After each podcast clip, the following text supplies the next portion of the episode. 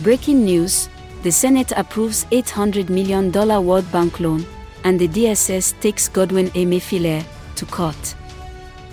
This is a quick summary of Nigeria's news headlines on News Scroll at midday. I am Lola, and today is July 14, 2023. Here are top news headlines, filtered from multiple sources. The DSS has charged the suspended governor of the CBN, Godwin Emefiele, to court. Report by Nairametrics. Number 2. Electricity tariff hike looms as distribution companies apply for a review of the rate. Report by Channels TV. Our final three headlines are as reported by the Will NG, All Africa, and ICIR. Number 3. The Nigerian Senate has approved the $800 million World Bank loan request by President Bola Tinubu.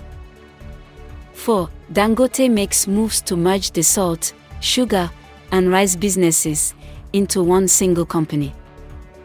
5. The CBN has said Nigerians can now receive diaspora remittances in Naira. This rounds up the midday's news updates in Nigeria via News Scroll.